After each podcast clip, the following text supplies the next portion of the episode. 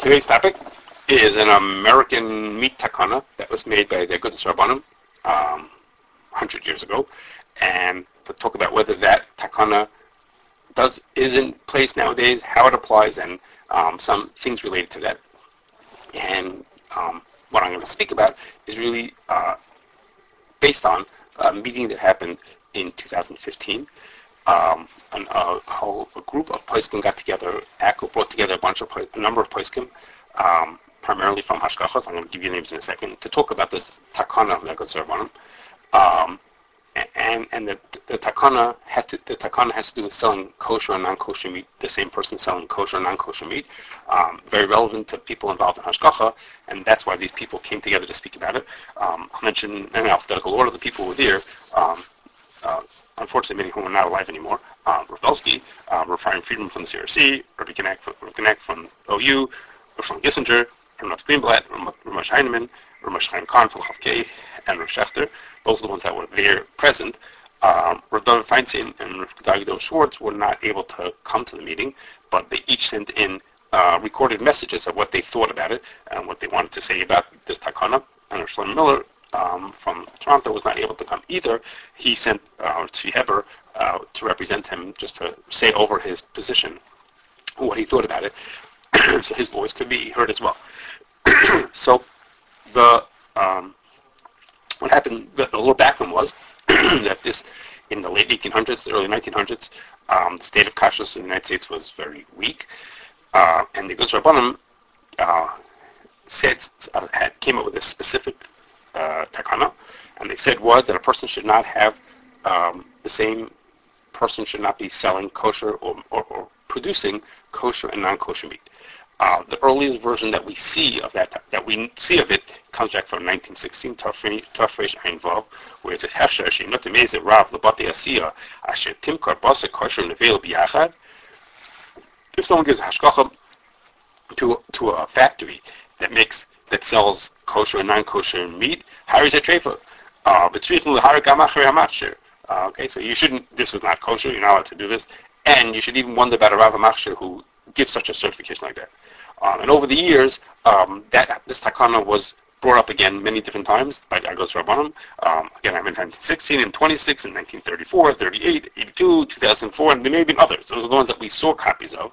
Um, and in 1982, in Tafshim Beis, uh, it came out. Um, at that point, the Nasi of Agudas Rabbanim was Moshe Feinstein, and he signed on it also. Um, and that one even says, it already had started a little earlier, from I think 38, um, that the person who who runs this kosher business can even own shares in a business that has makes non-kosher. Forget about that. He's making them together. Um, and even further, um, you have a smokehouse that does own shares in a non-kosher meat producer, can't do this. And of course, the reason for this, the reason for this, why the special sensitivity here was, it's you know, it's hard to tell the difference in kosher meat and treif meat, and so therefore, this, and the kosher meat is very expensive. And there was a lot of shenanigans, and people were switching one for the other, and they were selling what was considered kosher meat, but you know, so parts of it or all of it was made from non-kosher meat. So there was there was a lot of uh, problems going on, and therefore they said, as the same person can't be in both businesses. Therefore, he's completely separated. He just has kosher meat, and he's would be that's a uh, shmir, a protection to make sure he doesn't slip in some of the chafe meat from the other side of the factory into this part of here. Now, many of the younger rabbanim involved in hashgacha or just just community rabbis never heard of it, never even heard of this takana. And, and the truth is, if you go around the United States, you'll find out that there's lots of people completely ignoring it. They give hashgacha, like, for example, a supermarket or caterer or meat processor or hotel will have kosher and trade, the same place. Go to go to the supermarket. Uh, this is the kosher butcher, and 50 feet away, the, the, the, the supermarket has a trade butcher, butcher shop. Um, and I mean, this, thing of supermarkets is all over the place. Well, caterers who has you know two businesses, um, kosher and treif, uh, the question is, is that okay? Is, is this against the, what this takana said? Um, do we care that it's against the takana? And um, can we explain why what we do is okay, or is it maybe not okay? So, um, the people who, who were at, I mentioned, were at the meeting spoke about this, um, and their consensus was that it was okay to continue doing the way we are. And had a few different reasons of explaining why uh, this should be okay. The first is, um, it's obvious that every slaughterhouse, kosher slaughterhouse, has loads of treif meat there. That's because, eh, as we've spoken a number of times, the acharayim is always not kosher. We never take this, the hindquarters of the animal. Even of the kosher animals, let's say, give or take, half of them are treifas. So we always have treif meat. It's not possible to run a, a, a without having, to process kosher meat without having treif meat. so obviously, this kind of takana is not to say that they can't be treif meat, because it's obviously every slaughterhouse is going to have treif meat. It's very specific, um, and it was it was it, a lot of the times it mentions these focuses on smokehouses, and for whatever reason they must have had some very bad experiences with people making uh, salamis and things like that that had problems with it, uh, and or where they're being processed side by side. After you know, after they do the shechita and the animals had the melicha, now the packaging or processing or butchering they're doing side by side. That's like the problem. As opposed to, for example, I mentioned the supermarket. Well, the supermarket has a kosher butcher over here and a, and a non-kosher butcher on the other side of the store. They're not doing it side by side. So one reason, thing is to say is it could be that these kind of situations weren't even included in Takana. They didn't even mean this kind of a thing. A caterer has a business here that's kosher, and you know a mile away he has another business that's not kosher. They're not processing it side by side. Maybe it wasn't even included in Takana.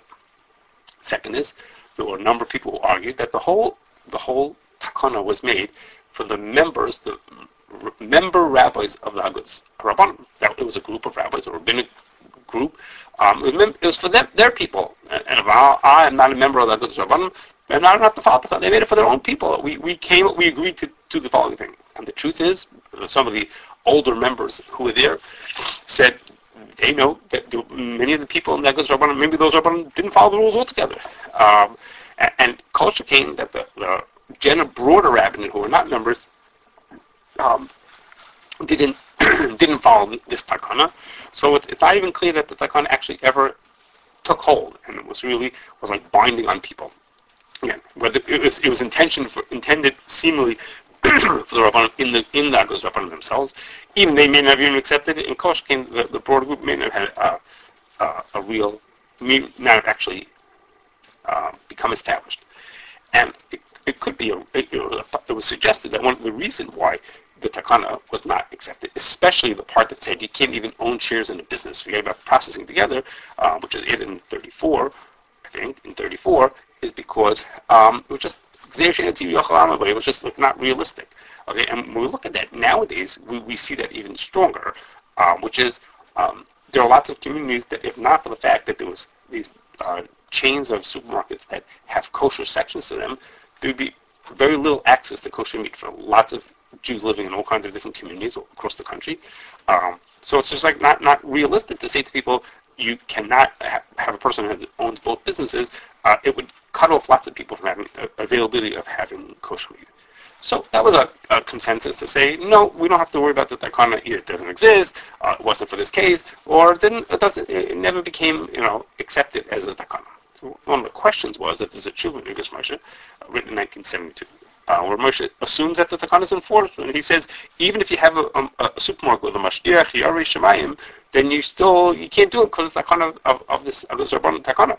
So, um, you know, we're not so different from 1972. I mean, it's been a long time, but um, I don't know things are so much different from then. So, if he thought that it applied now, even nowadays, that was a, a challenge to, to this idea to sort of say we don't have to pay so much attention to the takana uh, from this shul from Moshe. Um, so some people say it is no, Rav only made a very specific case um, where they where they unpack the, the, sealed chickens and put them into packages without hash, without simanim onto them. You know the mashgiach the mashgiach watched them being repacked, but once they got repacked, there were no simanim on the after. Maybe maybe Rav was only saying it for cover of the of the Agudas Rabbanim, but he didn't inherently hold of it. Maybe or um, maybe Ramosha would have agreed with what we do nowadays, and some said, okay, so Ramosha said what then, and they, they, they didn't feel bad about disagreeing. They said, okay, that's what he but we don't agree with him. Um, but after all this, after all this, they're saying that the takana doesn't actually apply, and maybe exactly the way it was done is not relevant to us. Or Rabelsky said, you know, maybe we should just be careful about smokehouses because that was a big focus of theirs. We should only be mocked on that specific situation. After all is said and done, um, the people were sitting there said, you know, in their day and age, the Agudas Rabbanim thought that this was what was needed to um, make sure that food was kosher, particularly to, to, that the meat supply should be protected to make sure that it, when we buy kosher meat, we're actually getting kosher meat. He says, so for them, that's what it meant. But so we but can at least learn from them to to be make sure we're paying attention and setting standards for the challenges that we have. What are the issues that we have that possible places where food could become not kosher, we things would not be done correctly, and we should consider what do we need to do? We might call it takana, we might call it a policy, but what would we do to, to prevent meat from, or, or prevent other things from becoming not kosher? Um, and so, rather, as I say, in, in the spirit of what the Kuzarban said, maybe we're not going to follow the technical details of their the, the, their takana, or maybe we'll only follow it specifically for smokehouses and processing side by side, etc. I mean, you know, we're very limited to how we follow it, uh, but maybe we should um, get take their guidance in thinking about what we can do that would make it um, to make sure that the meat is kosher. And I'll mention some of the things that were brought up. Uh, Rabbi Luban from the you thought about it afterwards and came out. He he three types of things. Um, first of all, is let's think about what the let's think within what what they said is, is it proper for one person to own a kosher and a non-kosher restaurant or catering facility?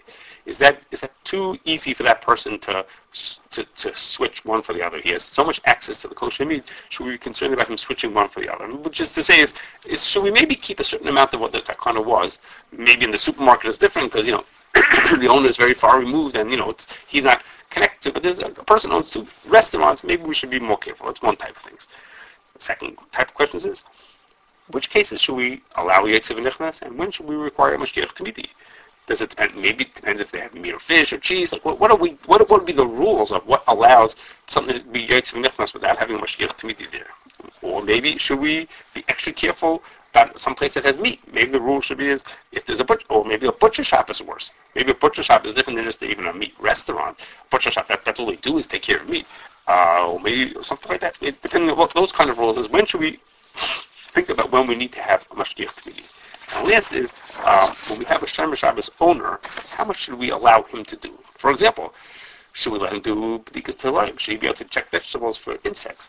Is he, or is he maybe too busy to be able to really put the attention that he, he needs for that? Um, should we let him be the mashgiach when there's an event going on outside of his premises? You know, he's doing an outside catering event. Should we let him be the mashgiach? Should we let him have the keys to his refrigerator? Or should we maybe say, is you know what? Um, we trust him. He's a Shomer Shabbos. We trust him. But, you know, at, at night we need to lock things up in a way that he can't get to it. When there's no mashgiach, nobody else there, so he doesn't switch things around. So these are all ideas, and presumably there are others also, ways to think about and say is, even if we're not following all the fine details of this Agudas Rabban Takana, but maybe we need to learn from them and figure out how to uh, improve kashrus and set standards to avoid similar problems that are applying in our day and age.